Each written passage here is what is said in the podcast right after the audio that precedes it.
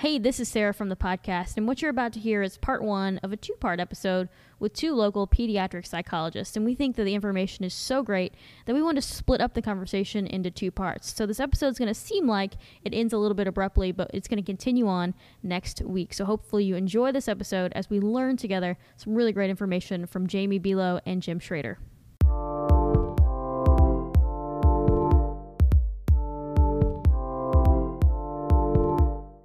Well, hello, welcome to episode 35 of the One Life Church podcast, where we talk about things from One Life Church, but just ultimately things we think could relate to you and your one and only life. My name is Sarah, and I am joined, as always, by my co hosts and our lead pastor, Brett Nicholson. That's right. And it sounds cliche to say I'm excited to be here because Yeah. everybody always says that, but I really am. I'm always excited to do this because I really enjoy it. But I'm really super excited to be here today because one of the reasons we did the podcast to start with is because we wanted to let people know. One of its principles is to let people know what's going on locally and the Mm. people that are doing work locally. And our guests today are just a shining example of that. So Absolutely, yeah. We're going through a series called Common Chaos, talking about relationships, addictions, and stress. And um, those are really broad topics, but just the common chaos that we think we all kind of um, go through all the time. And so we wanted to bring on some people who um, have some expertise in this area and, and get some information and just have a really great conversation. So I'm joined, uh, we're joined today uh, by two um, pediatric psychologists, Jim Schrader and Jamie Below. Thank you guys for joining us. Thanks Thank so you. much. Yeah.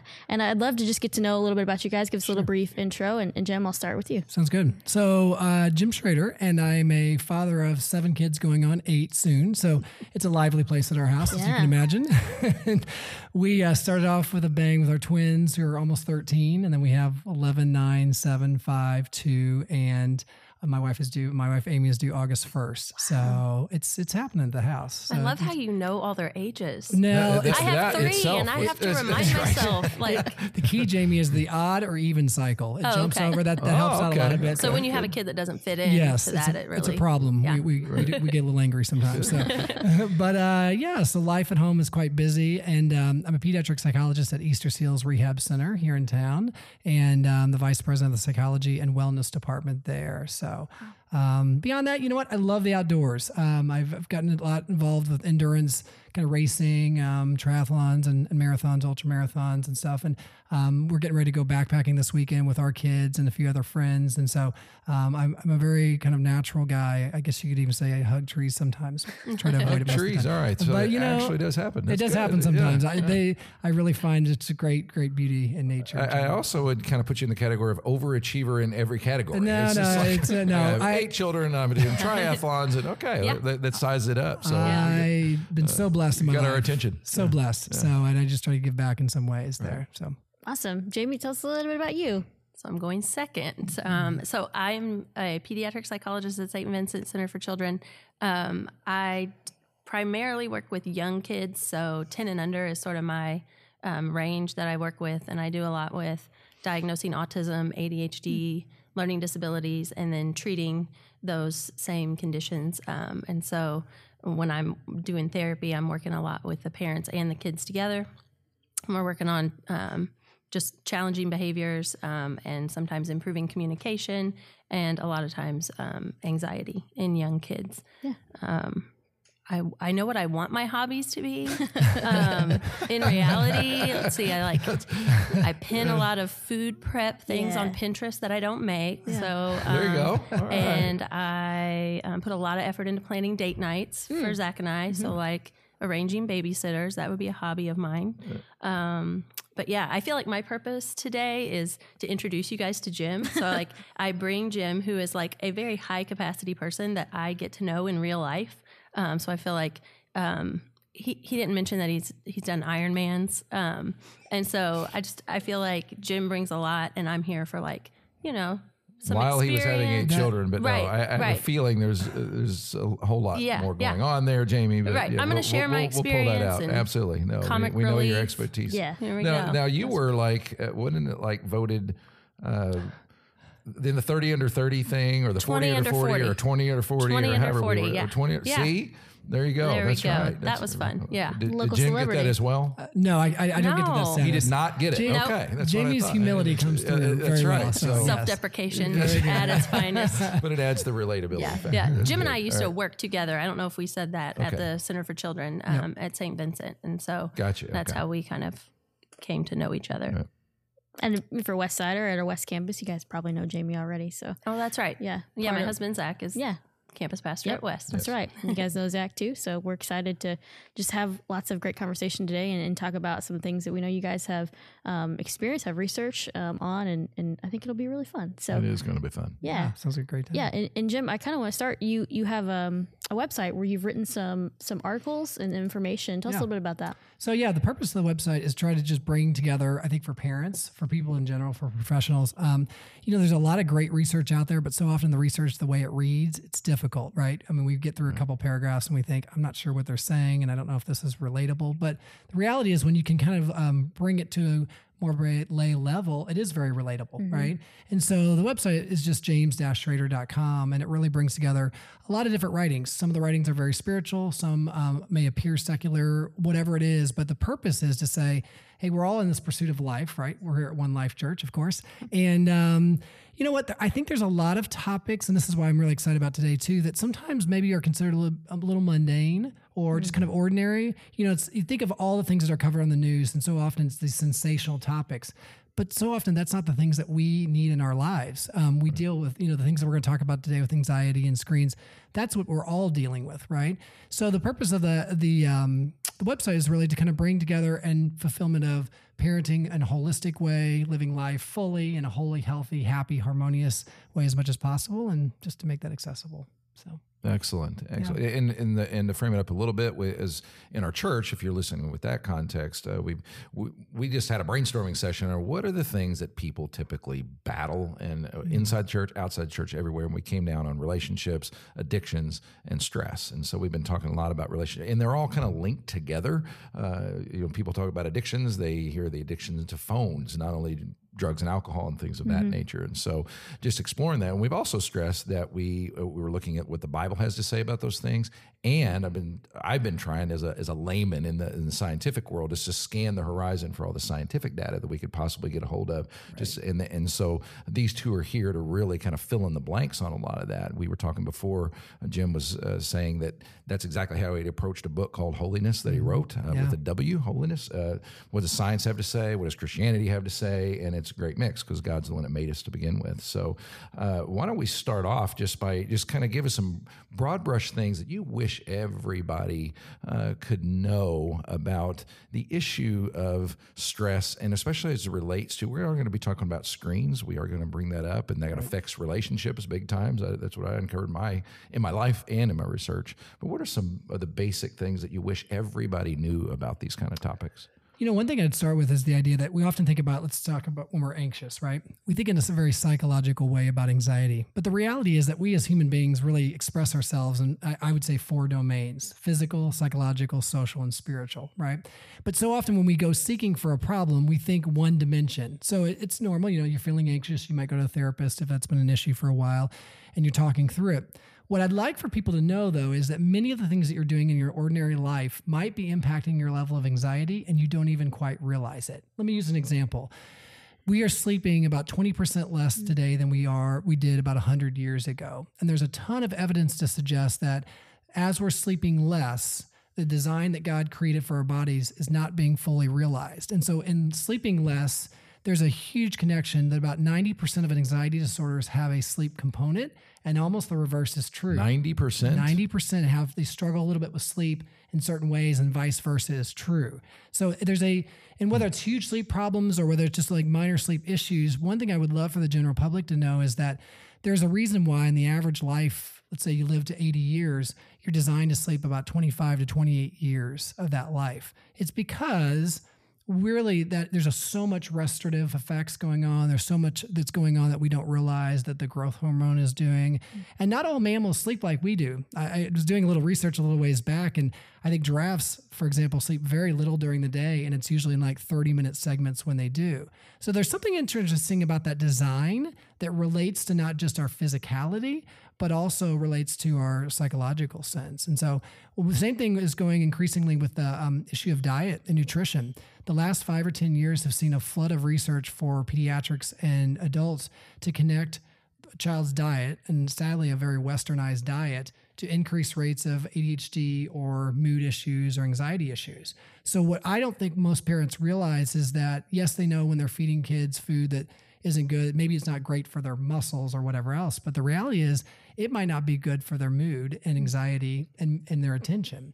And so, what I think we need to do with this topic of anything like this is we do really have to think holistically and step outside of the dimension that we're in because we can get compartmentalized in that dimension and it limits our, our possibilities every day. So, Excellent. I, I, it was very encouraging to hear the sleep thing It's because a- is it it's a wrong big to say I really enjoy sleep. Oh, Yeah. sleep is so, so fun. you So good. absolutely. I have to regret get every of nap I never took as a kid, right? That's a great way to look Yeah. at it. I Yeah. regret every nap I never took.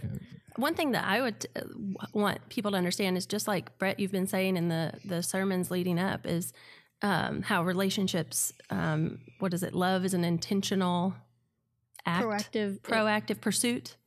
Very good. Okay. That's right. It was hard to get to. I, I, I tried to come up with a, yeah, something yeah. snappier. You're like, I don't. That's know. best. What did I Love is a proactive pursuit. Right, right. Yeah, not a, a past all of this is a proactive pursuit. Mm. So we say we're going to wing it when it comes to, um, you know, our kids' um, diet and and Mm-hmm. and things like that. We're gonna we're gonna rely on our gut or go with our heart, and that that doesn't really work out. And so it's it's work. It's work. We have to like slow down and actually think about these things and be intentional and present in the moment when we're making these decisions. And so just helping people understand like when you present to therapy, you may bring your child to therapy, but it's going to be work for everyone. You know, it's going to be stopping and, and maybe slowing down, maybe um, giving up some of your commitments, um, and maybe spending more one on one time. Like it's going to be a process. Yeah, right. There's kind of a, there's a logical connection here. Like uh, if you do end up going to a therapist and, Mm-hmm. and, and someone to help you, they're going to have you do proactive things. Yeah, right. So why not before you ever arrive there think, okay, well, I probably ought to be doing some Right. proactive things like Right. scheduling some more better sleep and Yeah. the kind of food that we're taking in and those And, things. and even think about it in a very simple way. Studies have indicated that literally the act of going to the therapist for the first time has a small, but I mean, it's small, but significant impact in improving your symptoms for many hmm. people. Now you think, well, what happens there, right? Because we haven't even done any therapy or whatever. I really believe, and I think we all believe here, that the aspect of how we're using our free will, which is what you're talking about, mm-hmm. Jamie, that intentionality has mysterious benefits um, that we don't hmm. even realize. And so, literally, the act of going and committing, you know, many times I say to parents, I mean, even if you don't think there's grand things happening, your commitment when they're when they're remaining committed in therapy you ca- is making a difference, right? It's mm-hmm. not only making a difference because they're going there and trying, but their children are seeing that commitment and they're recognizing that this isn't easy for mom and dad to mm-hmm. do. I mean, this takes time and they have to change things around. There's a wall that comes down almost immediately because it's There is. there, and you've kind of said, "Hey, I want to seek help in this or seek some resources," and you're Right. immediately feeling a little bit like I'm doing something Right. to help whatever that feeling is. Maybe that inertia gets started, right? Yeah, so yeah. like mm-hmm. I'm started, so now I'm going to continue. Right. Mm-hmm. And so I, I'm curious, like, I mean, I'm sure there, I have thoughts in my own head of why I think this is, but with, we're sleeping less. What are some of those causes? Like, why? What's going on? Is it just the twenty four seven culture? Is Right. it? So you know the jokes I do. I, I, well, first of all, the first electrically lighted city in America, which I, I I might be wrong about this. Don't quote me. I think it was Wabash, Indiana, back in the teens or Oh, twelves, or wow. whatever. It's actually one of the Look that up. Look it up, and if I'm wrong, please cross this out. But um, nonetheless, what I always joke with my teens these days when I'm doing talks or I'm in therapy is there was a time, and I'm I'll admit I'm 42 years old right now. You know that um, when I was sitting in front of the TV and it was later at night, I would start to realize, oh wait, the national anthem is playing, and oh, you know what, it's signing off, and then fuzz, right? I'm old enough to remember Oh, that. you remember too. that too? I remember it too. yeah. And there, and there really was right. I mean the, and these you know what these eighth graders need they, to be done. They, these eighth graders look at me like you must be 97 you must Right. be and I'm like I'm not really that old so part of to your question is we, we really are in a 24-7 culture not in regards just to what you can go out and get to eat but in regards to how our lifestyles are. And there's some really fascinating things. I'm going to throw this out. This was a study a little ways back um, that looked at moms who were pregnant and they looked at how they adhered to the natural light cycle which for millennia right was the only thing we had basically. You didn't have electricity or whatever while they were pregnant, they looked at how well they slept according to the light cycle. And we sleep a little bit less in the summer and then we more in the winter as it gets, you know, darker mm. sooner. They found that their kids had better sleep habits better sleep in general, those who adhered to the light cycle more, you know, specifically than those who did not. Now, again, does that hold fast to everybody? No, but I think what it's saying to us is that the further away we remove ourselves from the rhythms of our day and our world and everything else, we're probably encroaching into areas that are going to be not necessarily good for us. And that doesn't mean that we all should go to bed at you know five o'clock at night when it's the winter. I'm all for that. Well, I mean, I'm not opposed to it yeah, but sometimes, the sleep too. thing is like, yeah, Yeah. We, could, we should do that. But I think it does mean that we are trying to force some things into our life that our bodies are just saying sorry, and that's and that's you know there's a huge connection between pediatric obesity and poor sleep. And I would argue that you know when you're trying to force things in at times when you're playing baseball, maybe too late sometimes, you know whatever it mm-hmm. is, it's just not adhering to that natural rhythm, and that's an important thing for us to consider. Yeah, and Didn't- things are happening that we don't recognize Right. too. That's, It's- uh, we- we just kind of go with where the culture is headed, Right. and, and we and we're, deeper issues they're discovering ten years later, Yep. kind of cropping up. Didn't the Netflix like CEO say that his biggest competitor is sleep? He did, and, Yeah. and that Makes So that's who he's he's Yes. battling is people wanting to go to sleep, right, but instead they're going to binge watch the next yep, Netflix. It, it's exactly true. I And can't tell you how many times in the last two weeks I've gotten at home, gotten home from work, and I look at Netflix. I've been watching Cheers. It's just going back, and I'm like four episodes. I'm like, I don't remember watching those three, and it would just ha- I fell asleep watching. Yeah, it. So exactly. You're just sitting there, and it's it is something that's even like my brain is still hearing Cheers. so. Yeah. Yeah, well, I'm, I'm glad to hear that though because funny. Cheers is It's a I- funny I, show. I So funny. understand why Cheers is. Such I also have a theory sleep-depriving that thing. The Office is really closely based to Cheers. Oh, I could see that. Oh, okay. Hmm, Different I never setting. Thought of that Yeah. before. Same. A lot of similar storylines. That's right. We should do a podcast just on that topic. Sorry, totally got us off track there, but Do you know what? You know what's great interesting to me about sleep, and I, I'll tie this into the spiritual side. Is I kind of feel like sleep is the ultimate submission to God's design, where we have to trust more than anything else in our lives. What I mean by that is that let's say we do sleep on average 25 to 27 years, right? But when you're asleep, of course, you know nothing of what's going on. You don't know what your body's doing for you and everything else. When you're awake, you think, well, I've got some control over this. So that's why I'm probably going to need to do this and this. I would kind of argue that sleep might be our ultimate submission to mm-hmm. God's design because you have to trust that I need to dedicate, let's say for an adult, I try to seven to nine hours a night. And I have to trust that that's doing good things for me because during the day I can at least feel and see that I think it's doing good things, but at night it's mysterious. So Yeah. Right. No, that's a, it's an amazing thing to think about I, because I- I've having animals in the house. I've always been curious. Like they sleep all the time. I mean, giraffes don't. Apparently. I haven't seen a Not the same giraffe, but we used to have a cat which slept 24 hours of what I could see, and the dog does the same thing. I was that they're just kind of going with their design, and God lets them do hmm, that. Some of it's guilt, Yeah. honestly. I mean, I, I I do I say I love sleep, but for much of my life, I I love being an early riser. But I was also a late stayer upper too, Mm-hmm. which is a bad combo. And looking back on it, I wish I hadn't done that. Right. But some of it was just out of the drive and the in the the guilt almost. I want to achieve things, accomplish things, and all that. Mm-hmm. Yeah. But you said you're doing seven to nine hours a night and still have written the books and You know, Iron I, I try. and all that. Yeah, I, I do try to set up to seven to eight hours a night, and people often will ask me because of my life and how busy it is. Like, you must not sleep at all. And my response is, no. I'm I'm trying to sleep as much as possible. Yeah. Do I get there every night? Of course not. And that's not the worry. But the question I think we have to ask for all of us, you know, everybody listening, is, do you set up your life in a way that allows for it? That's the key, and I think that's the key for kids.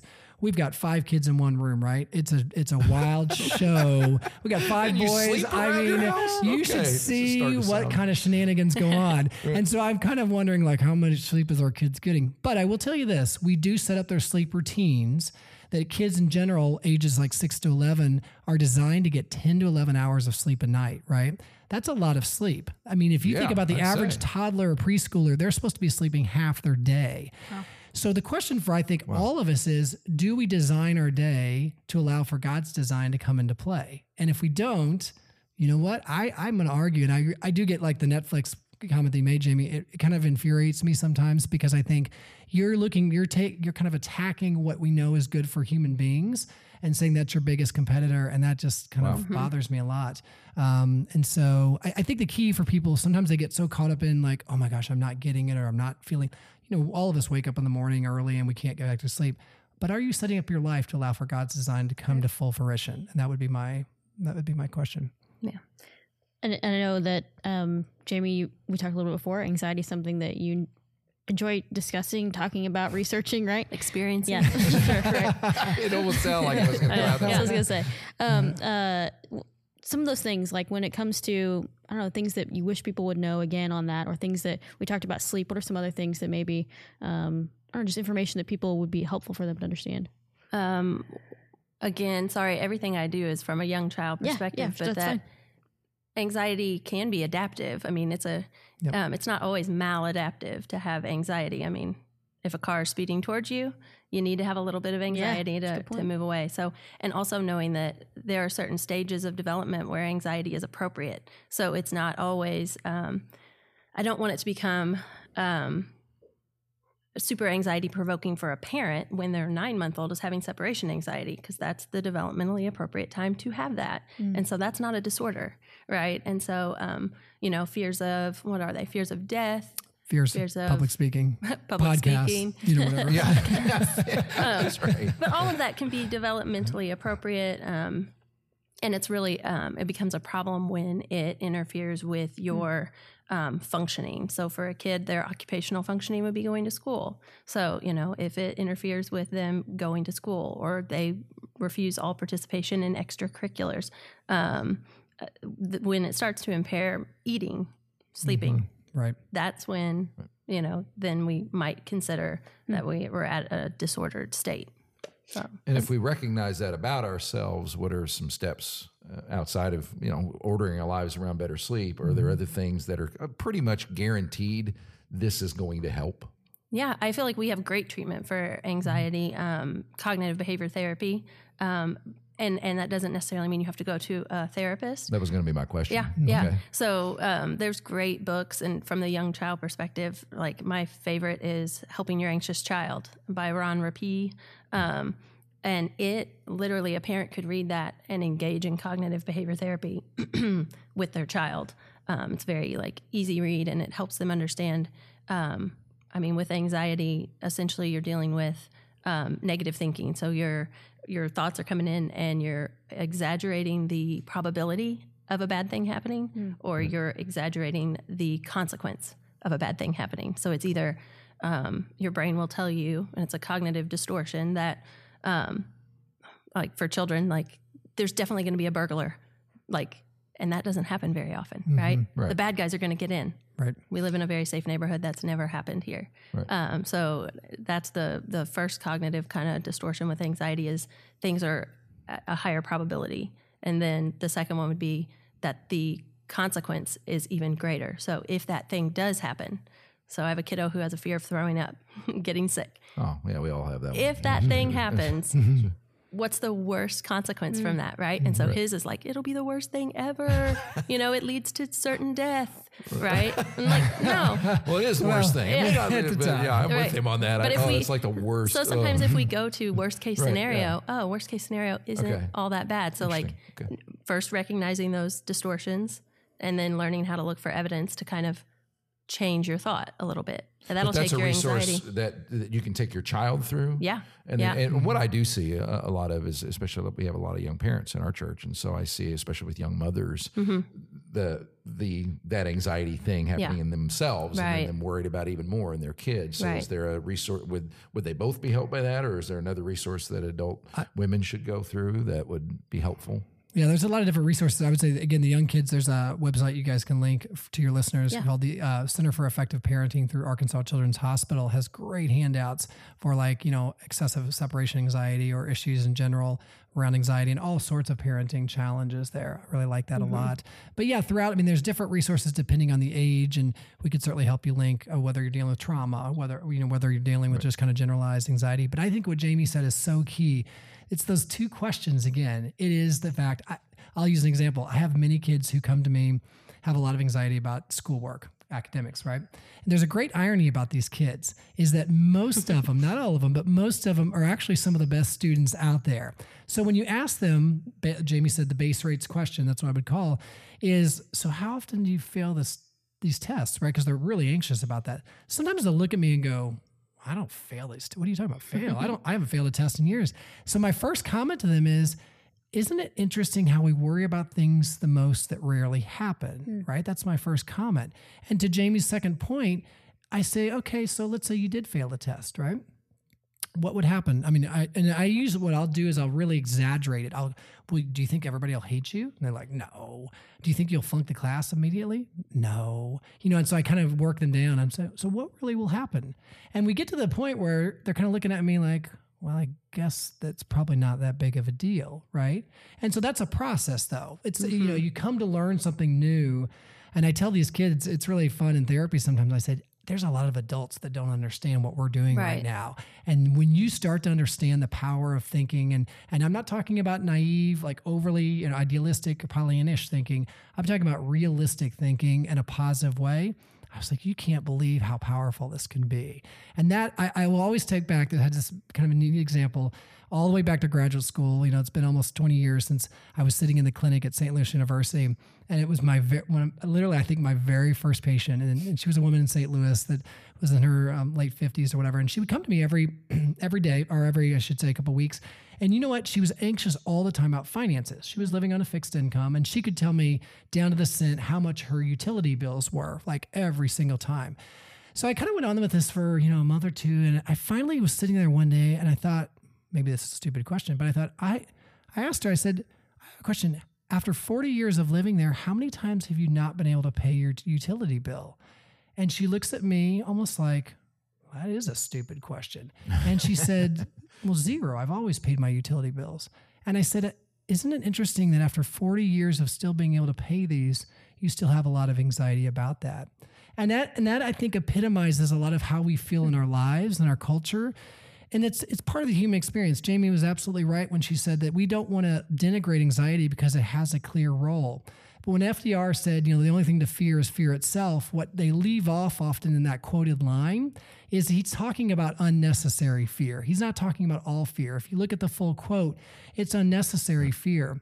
And I think one of the greatest, probably, um, tragedies of our lives often is that we spend so much time in anxiety and fear we don't get to fully experience the present moment. And there's a great quote by C.S. Lewis, and, I, and I'm going to say this quote, and I know it's going to be hard for people to own it, but I love this. He was asked years ago, What do you think really is the key core feature of the spiritual program? What is this? What is this life all about from a spiritual sense? And here's his response. He said, It's three things: do your present duty, bear your present pain, enjoy your present pleasures, and let the emotions and experiences take care of itself. Now, I know people are like, that's crazy. You can't let the emotions experiences. I got to control. And I realize that's a really hard place to get. But what happens with chronic anxiety is, oh, I feel like we just remove so much of the joy and peace and love from our lives when we have these unnecessary fears, mm-hmm. right? Yeah. And that's where I find us very often. That's what I see that in in the patients I work with is your anxiety has taken away your ability to enjoy things. Mm. That's Things that are supposed It to be does, fun, things that are supposed to be life-giving are like Yeah. painful for you, mm-hmm. right? And so that's kind of the saddest part, especially when you're looking at a a 5-year-old. Mm-hmm. Yeah. right? Oh, yeah, absolutely. Right. And you're thinking, how much more life do you have? I, Yeah, I, I feel so bad for these young kids who have such intense anxiety because I think, oh my gosh, you know, if something doesn't change, and hopefully it will, uh, we're here. Imagine how difficult this life would be. And, and, and, and I think Jamie would say the same thing. I've been eternally blessed with so much uh, unbelievably positive and loving people in my life. And, and, you know, I think one of the keys to working with anyone is empathy is the key of everything. I, I say that there's three E's of parenting um, that you have to have to really, these are the core facets, and it's on my website if you want to see an article about this. The three E's are endurance. We've got to figure out where we're going to have the endurance, psychological, physical, social, to be able to do this thing we call parenting. Um, emotional regulation. So often our great intent is just derailed by our own dysregulation. But the third is empathy. And I don't I don't have to necessarily with my, you know, 11 year old, I might think sometimes he's being over dramatic. And sometimes I think I'm right. And my response, you know, kind of echoes that. But if I don't have empathy truly for as much as I can where he's coming from, how am I ever going to address the real anxiety that he's feeling? Hmm. Right. Yeah. That's where the relationship piece, you know, how the series is on relationships and like right. in any relationship where you have like a person who's predisposed to be anxious, that other person, whether it's a parent or a spouse, has a has a responsibility too in a couple things. One, not being dismissive, Right. right? Yeah, or not trying to fix everything. No, no, it's fine. It'll be fine. You always do fine on your tests. That, that can't come from the other person, right? Um, so th- they they need to be empathetic, but they also have a responsibility to not um, provide excessive reassurance. Right. Man, what a tricky balance. Yes. Like if, if you're if you're in a relationship, Good luck, everybody. Yeah, yeah. How do you do that? That's a whole other discussion. Right, right. But that's where the relationships come in. Like, Mm. if you're in a relationship and this person is predisposed to be anxious, they're going to be looking to you most times to, you're the only one that can make me feel better. You're the Mm-hmm. only one who can take my worry away. Um, and to make sure that we're not kind of feeding that, you know, and telling them, yeah, you're right, you're in danger, and I'm the, the one who can make this better. And Oh, Brett, yeah, yeah, good Brett, to your question, how do we do this? So I here's a starting point. I think that we have to begin is how do we give love and reassurance, but not do it excessively, right? Let's use the example of a kid who's afraid. And this came, this happened in our, our yard a few years ago. There was a dog that was running into the yard, right? Um, he'd come from the neighbors down, down a couple houses down, and we were, and my kids initially were pretty fearful about this dog, right? And for good reason. This that might have been a you know way to mobilize their safety. But what happened was that that dog's presence started to create the situation where my kids weren't going outside, right?